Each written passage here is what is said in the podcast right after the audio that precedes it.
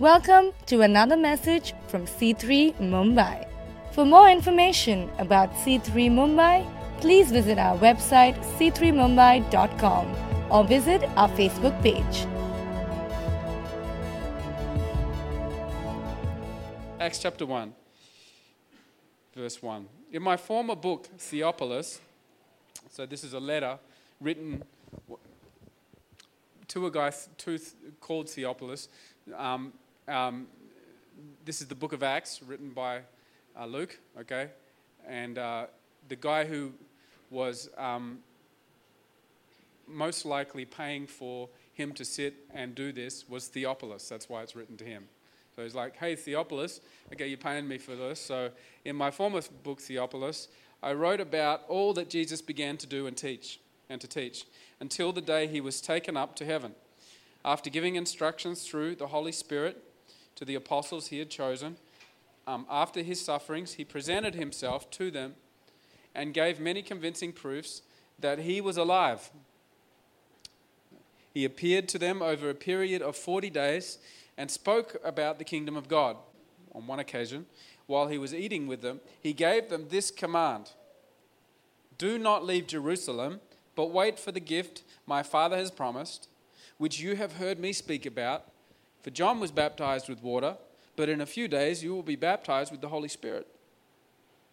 Then they gathered round him and asked him, Lord, are you at this time going to restore the kingdom to Israel? He said to them, It is not for you to know the times or dates the Father has set by his own authority, but you will receive power when the Holy Spirit comes on you, and you will be my witnesses in Jerusalem and in all, in all Judea and Samaria and to the ends of the earth. After he had said this, he was taken up before their very eyes, and a cloud hid them. How cloud hid him from their sight. They were looking up intently up into the sky as he was going, when suddenly two men dressed in white stood beside them. Men of Galilee, they said, why do you stand here looking into the sky? The same Jesus who has been taken, back, taken from you into heaven will go, come back in the same way you have seen him go into heaven. So that's why when it's monsoon time, I'm always wondering whether or not Jesus will come back. Because they said he went on a cloud and he's going to come back on a cloud. So, cloudy days, you just, just keep your eye on the sky. You never know. Jesus may be on his way back. I'm going to kind of, I, I read that all to you, and that was probably to some of you maybe just a whole lot of like, what is he talking about? What has this got to do with anything? I'm just going to slowly go through this and draw out of this some things that I want to preach to you. Is that okay? Is that okay? Okay, I'm going to go backwards a little bit, and I'm going to make your job hard, but I'm, you, Joy, you're going to do a great job at this. I know this. So let's look at um, verse 4, okay? Okay? So he comes back, and on one occasion it says here, while he was eating with them, he gave them a command. He gave them a command. Do not leave Jerusalem, but wait for the gift my father promised, which you have heard me speak about. He gives them a command. now, this is all good and well for them, but let's put ourselves in the story. Let's just put ourselves in the story for a moment. Jesus came here physically right now, had a meal with us, and gave you a command that you weren't expecting. How would you be about that command? Do you expect God to give you commands? Are you okay with that? Um, Jesus gives commands. Uh, this is a little bit scary. Why is it scary? Because, well, I know for myself, I have a trust issue with God. Maybe you do too. I'm not telling you this because I'm like uh, trying to confess my sins to you, really. I'm just trying to relate to you. We have a trust issue with God. And when He comes and gives us commands, that's scary. Because usually God's commands don't have anything to do with our will. Right? Usually God's commands, when they come, have something completely different. Um, and this, this, this goes against kind of like a lot of modern thought that we have out there in society.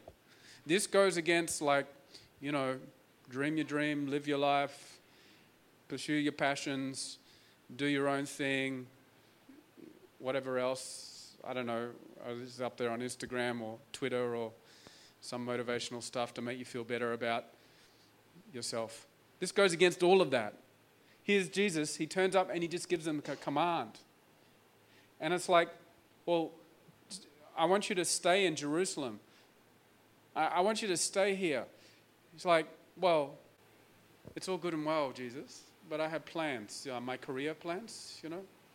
Um, I'm just, I've got my, my, my stuff up on LinkedIn right now, and uh, there's some people in Paris that are looking at it, and some people in Germany, and, you know, there's some people in Australia, because really, Jesus, I want to get out of here, right?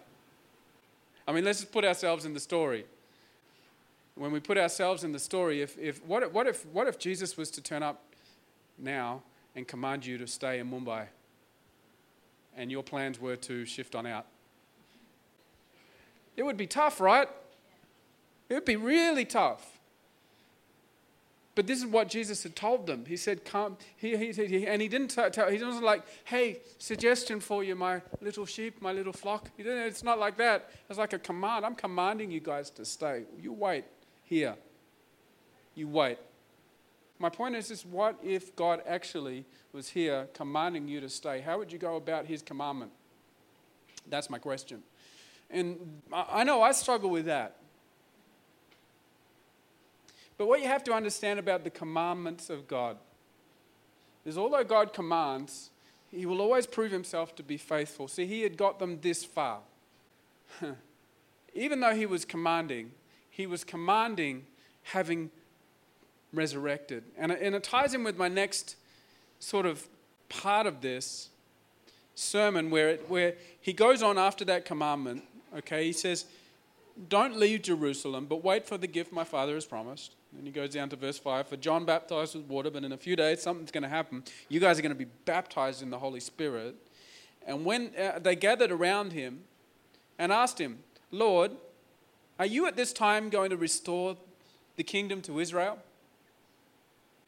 And here, Jesus, after his commandment, um, you have to read into this a little bit. You have to kind of study this a little bit. He says to them, it's, it's, not, it's not for you to know the times or dates the Father has set by his own authority.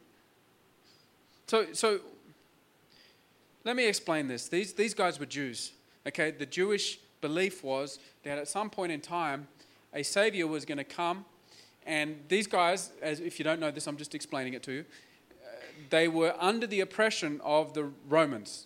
Okay, the Romans, so just imagine a foreign kingdom comes and takes over India.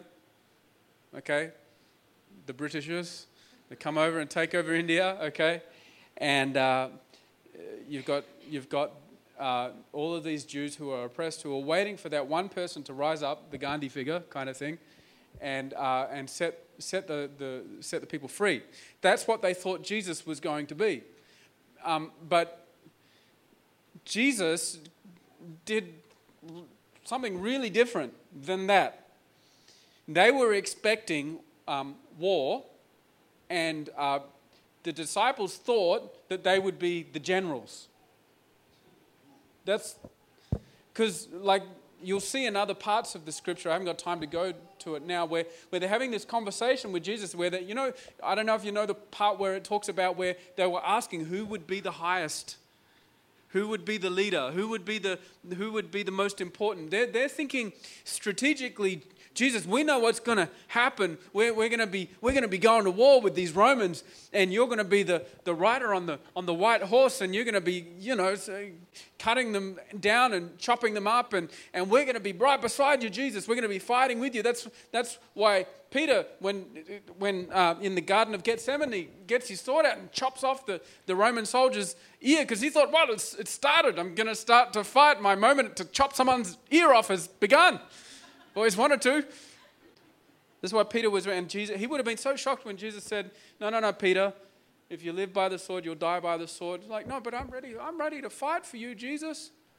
I'm ready to go for it. Why? I'm, but but here's, here's Jesus he goes to the cross and takes all of the violence of humanity.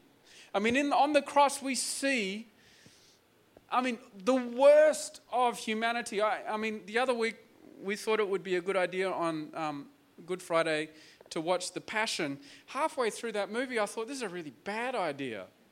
You know, why is it so violent? I mean, it's just like I forgot how shocking that movie is in its depiction of the cross and how much detail they went into to kind of be true to the scripture. I mean, it's not comfortable.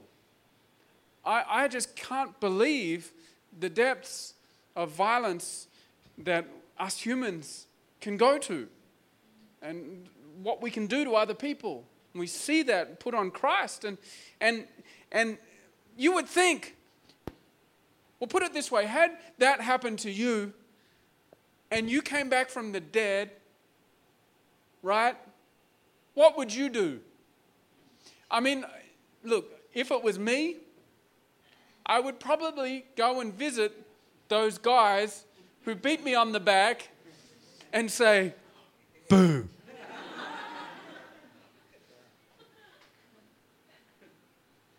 and beat them over, head, over the head a little bit, like just, or just like on and throwing them back with the power of supernatural, or whatever, you know. If that was me, I'd be like all about revenge. But here comes Jesus.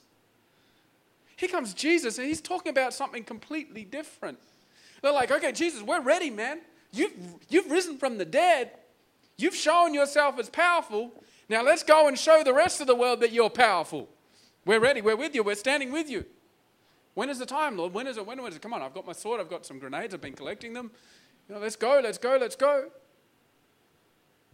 Jesus, like, it's, it's, listen up. This is not up. That's not your thing. Is not your thing.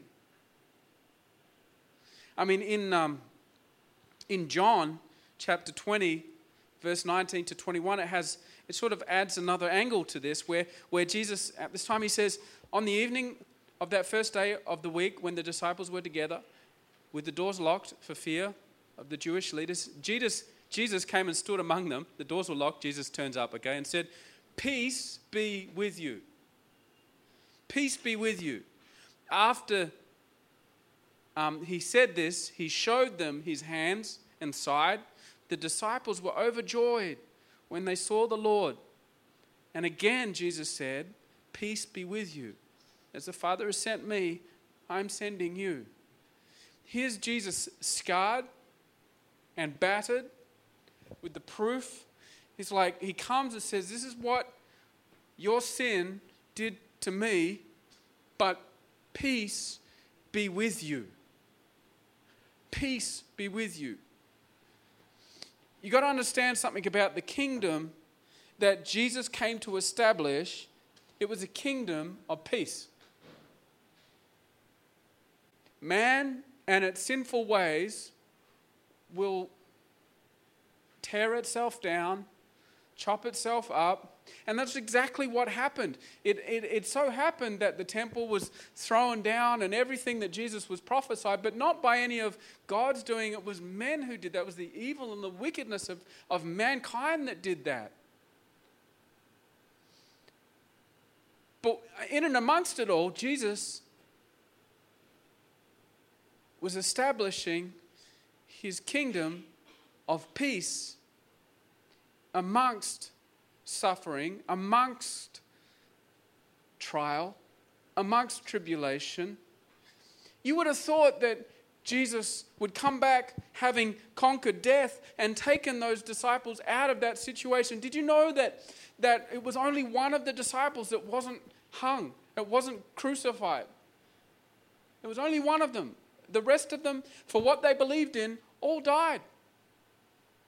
You would have thought that Jesus would take them out of that. But see, Jesus was establishing through them peace. And you know what? The crazy thing is, is in India right now with this election and everything, Gandhi pick up, picked up on this. I, I don't have any sort of affiliation with anything, okay? I'm not preaching about a political party or anything like this, but Gandhi was highly affected, as you know, by Christ. And he picked up this non violence, this element that imagine what India had have been or would have been had he not of.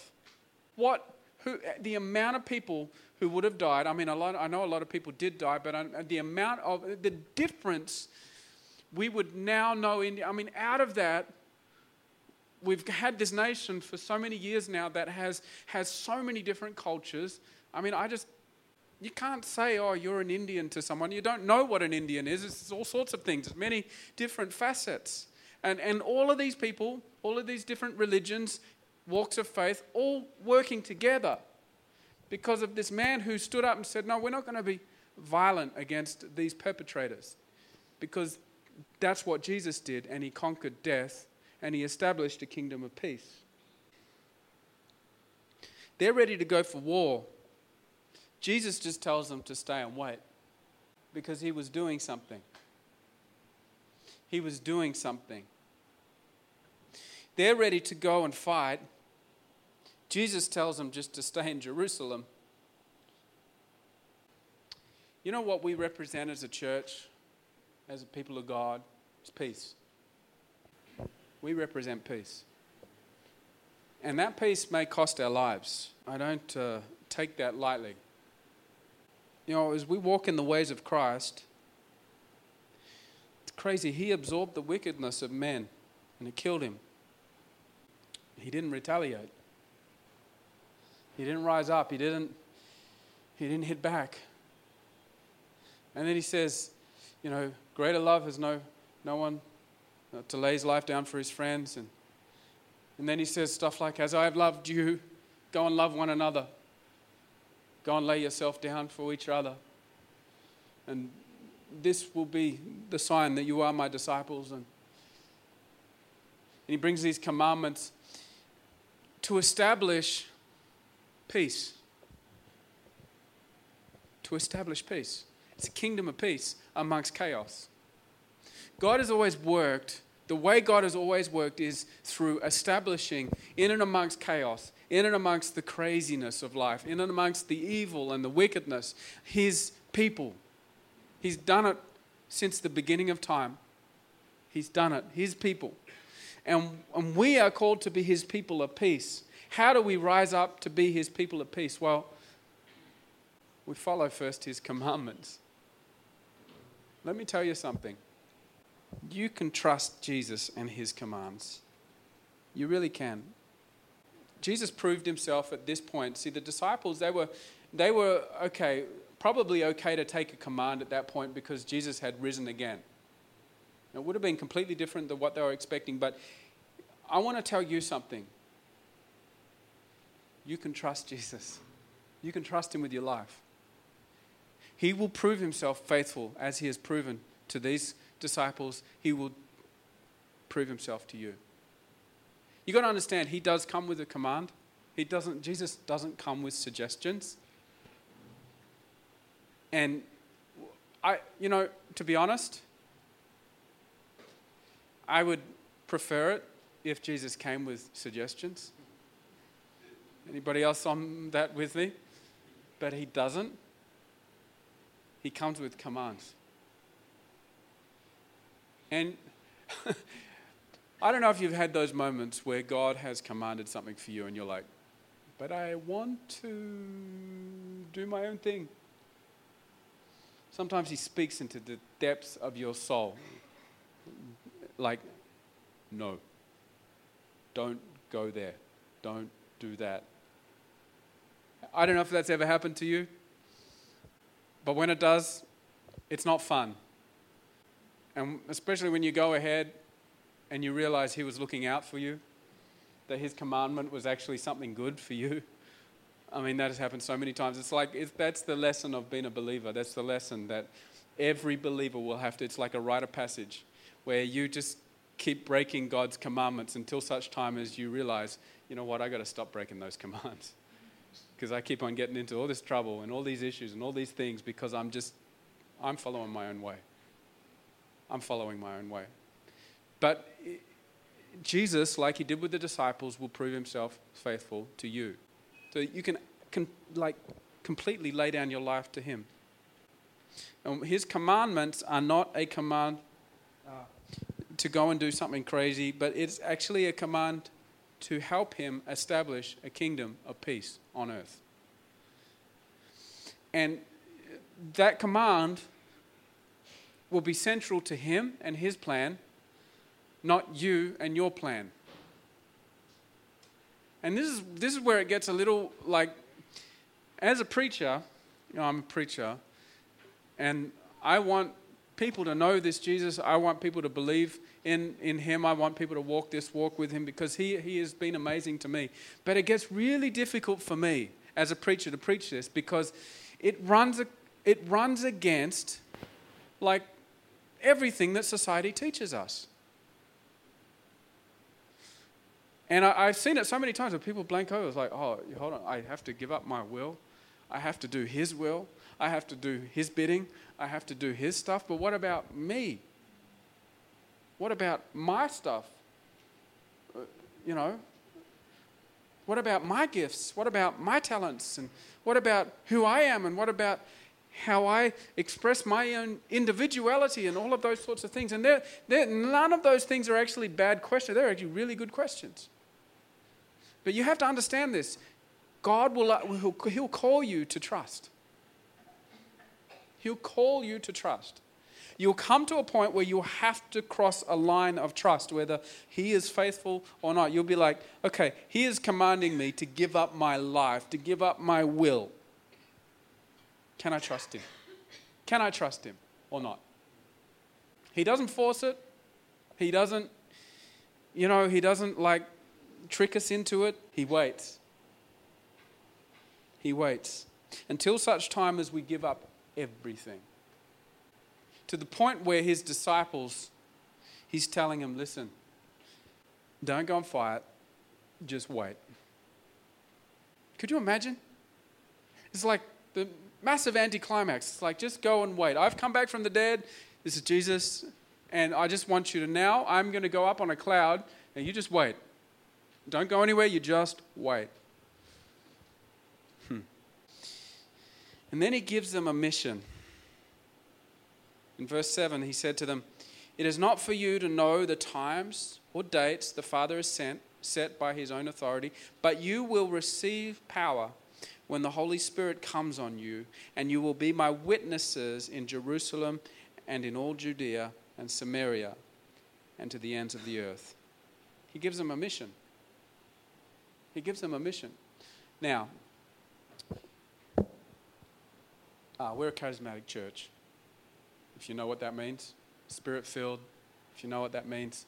We, we love to talk about the prophetic, we love to talk about healings, we love to talk about the gifts of the Spirit. There's something that I believe God is doing. But you know, one of the issues with the charismatic church, if I can just go with you on this a little bit, is we make it all about the experience. And we sell the whole experience. Right? Oh, you know, you can get healed. Awesome. Or you can, you can, you, you might, you, you'll get a prophecy. Awesome. Or I, I was in worship and I felt the Spirit of God. That is amazing. That's awesome. We love, we, we, we want that to happen. But you've got to understand something. The experience of the Holy Spirit is connected um, to a purpose. The experience of the Holy Spirit is connected to a mission. This is a problem with the church, I think, today. I'm just speaking to those who know what I'm talking about. Is it's just all a big experience. Oh, me, me, I just need God to fill me. I just need God to. And, but there's, there's no mission. There's, there's, no, there's no acknowledgement of this God who comes and commands and says, go. There's, there's just like, oh no, I, I want the experience, but I'm just going to do my own thing. But that's not how it works, unfortunately. I wish it did. The experience of the Holy Spirit is connected to mission. The power of the Holy Spirit is connected to mission. The, the experience and what God will do and can do in those moments is not isolated events that we just feel and just go home after feeling. Now, this once again runs against all of. I mean, the other, uh, the other day I was looking at a, at a, um, a friend of mine on Instagram, and they've gone and had some sort of three day camp up in a, some experience up somewhere. It's this new trendy thing. I can't remember what it's called, or whatever. Where you just go and have an experience. You jump into ice buckets and you know, you, you, you jump up and down and chant together, and you do yoga together, and you do this together, and you do that together. It's a great experience, but it's not connected to a mission, it's just a nice experience. And the person put up some photos, oh, such a great experience. This generation, you know, we, we just want to have an experience. Listen to me, an experience isn't going to get you through. And let me, tell, let me take it a step closer. The experience is not isolated from purpose. If, you, if you're wondering what your purpose is in life, just begin to give up your life to Him. And you will find that He will begin to give you power for your purpose. You will experience it, but it's not an isolated, it's not like, oh, I've just had this great, nice, emotional thing. No, no, no, no, no, no, no. Hold on a second. This is where the church gets all tied up and lost and sort of meaningless when, when, when we forget that God gives commands and that He is all about establishing peace on earth as it is in heaven. I mean, it's even in what we're supposed to pray, right? And then, you know, He, he, he just goes ahead and, and gives us a mission. These people that Jesus was speaking to, they were His apostles. They were the ones whom, whom, um, whom witnessed this and, went ahead and established the church as we now know it. These were the people. And you might say, but I'm, I'm, you know, I'm not one of them. I'm, I'm different. You know, I'm, I'm out there in the workplace and I'm doing this. And does that mean, Ryan, I need to quit my job and become a pastor? No, no it doesn't. Unless you're gifted in that area and you want to. But in chapter 2 of Acts, it wasn't just them that Jesus was speaking to, it was, it was a bunch of them. There was about 120 of them that had, that had stayed back, that were praying. And it says here in verse 2, and uh, in verse 1 of chapter 2 when the day of Pentecost came, they were all together in one place. Suddenly, a sound like a blowing of a violent wind came from heaven and filled the whole house where they were sitting. They saw what seemed to be tongues of fire that separated them and came to rest on each of them. All of them were filled with the Holy Spirit and began to speak in other tongues as the Spirit enabled them. It goes on, you know, in verse 5, there was people in Jerusalem. This is what he told them to wait for. But imagine if this just had stopped as an experience. That we just, oh, you know, we want that experience. And we, we try and, you know, I mean, us charismatics, we try and replicate this. But we don't talk so much about the mission that was connected to it. And I think that's the problem. I think that's where we miss it. Guys, we don't know where things are heading for our nation right now. We don't know. But you're going to have to make a choice whether you'll be a, a, a, a people of peace in the face of injustice, in the face of corruption, in the face of people who hate you for what you believe in. This is the possibility that things are going towards. We don't know. We are going to have to make a choice to be people of peace or not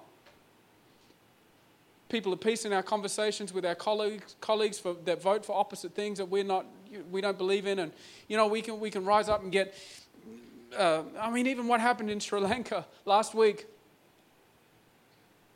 We've got to make a, we've got to make a choice. Remember Christ. We have to. He absorbed all of that hate and was still obedient to the Father for you and I and it brought about peace. We are meant to be in the midst of chaos, in the midst of evil, in the midst of horrible stuff, people of peace. And as he sent out his disciples, he has left us here in this world at this time to be peacemakers, to establish a kingdom of love, to establish a kingdom of hope, to establish a kingdom of joy in the midst of strife. That's what we're about. That's what the church is all about. That's the mission that we're being on from, from, from this time. That's why the Holy Ghost came. Spread himself out upon all of those people to establish peace, not an experience, not a feeling, not a nice kind of thing. For everyone to kind of watch and go, oh, yeah, oh, okay, that's okay. They're, they're, that, that Jesus is true because they're all speaking in tongues. No, no, no, no. That's part of it, but it's, it's, it's, it's, it's half of it. The main part of it is the mission of peace. I know this is a word that is hard, but not really. You know why? You know why? Because God has got you. God has got us. He's got us. When I, I think of when, when, when Jesus was being beaten and beaten, and Peter was there, and he could see him, and he's in the middle of denying, I, I, I don't know him. I swear to you, I don't know him. I don't want to be involved in this. This is not what I thought it would be. I thought it would be different. I thought it would be different. I, I don't know him.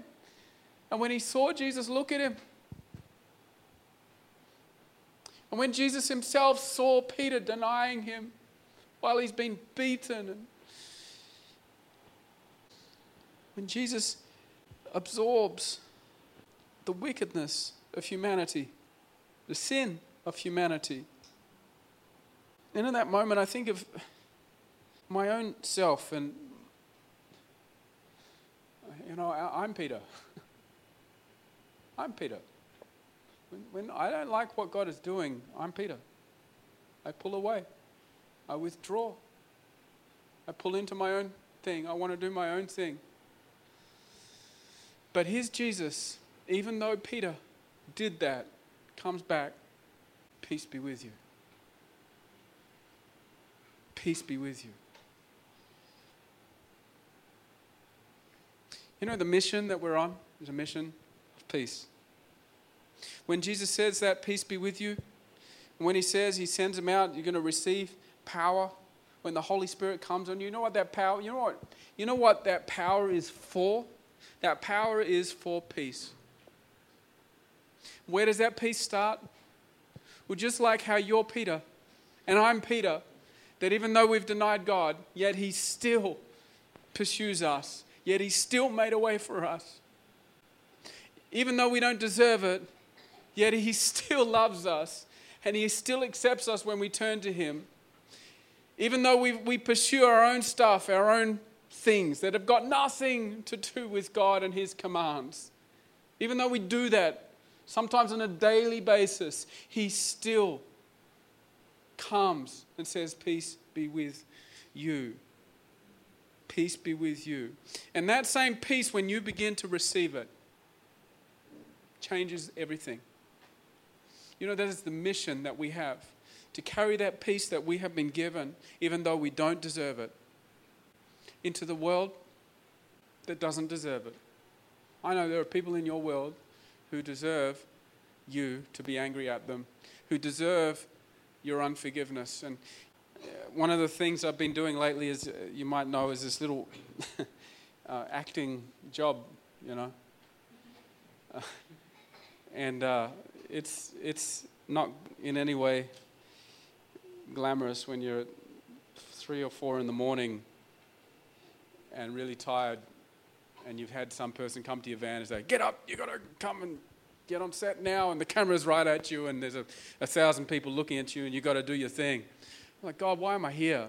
One of, one of, one of the, um, I'm like, I'm literally asking God, why am I here? What is the whole reason for this? Like, I, am it's interesting that I'm here doing this. And I think one of the things I've realized is I've just gotten so used to uh, being my own boss. I come, there's my office. I just come here every week, every day, and sit in my office. I meet with some people, talk with them, pray with them. It's so easy. It's so nice. All of a sudden, I'm just thrown into this thing. And um, can I, can I confess something to you? There's one of the people, um, one of the co actors. I just don't like him.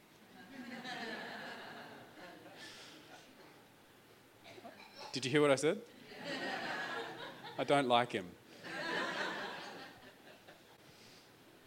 He makes me feel like Peter with the sword. I know how difficult this is.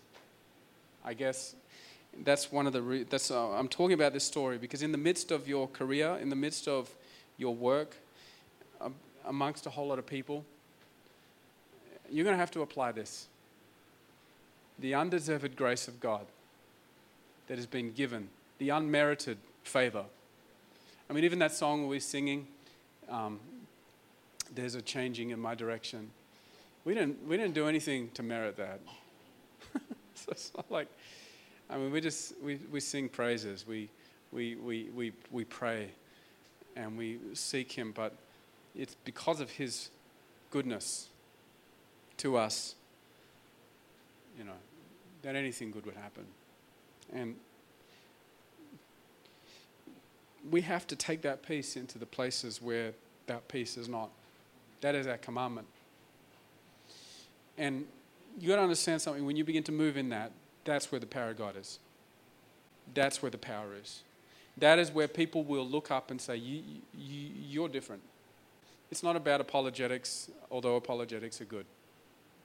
It's not about knowing your Bible back to front, although that is good. It's not even about your ability to operate in your gifting, although that is good. It is about the mission of establishing peace on earth as it is in heaven. And that peace is a peace where injustice is absorbed and forgiven. That is the difference. And that is the mission that God has called us to in this world. C3 Mumbai is a church in the heart of India's commercial capital, where a diverse group of people brought together to worship God and to pass on the hope of salvation by grace that we freely received. For more information about C3 Mumbai, please visit our website c3mumbai.com or visit our Facebook page. Follow us on Instagram or tweet us on our handle at C3 Mumbai. Hey, it's Ryan here. If you enjoyed this message and you live in Mumbai, we would love to meet you in person. Why don't you come along 11:30 a.m. Studio 10 at Famous Studios in Mahalakshmi.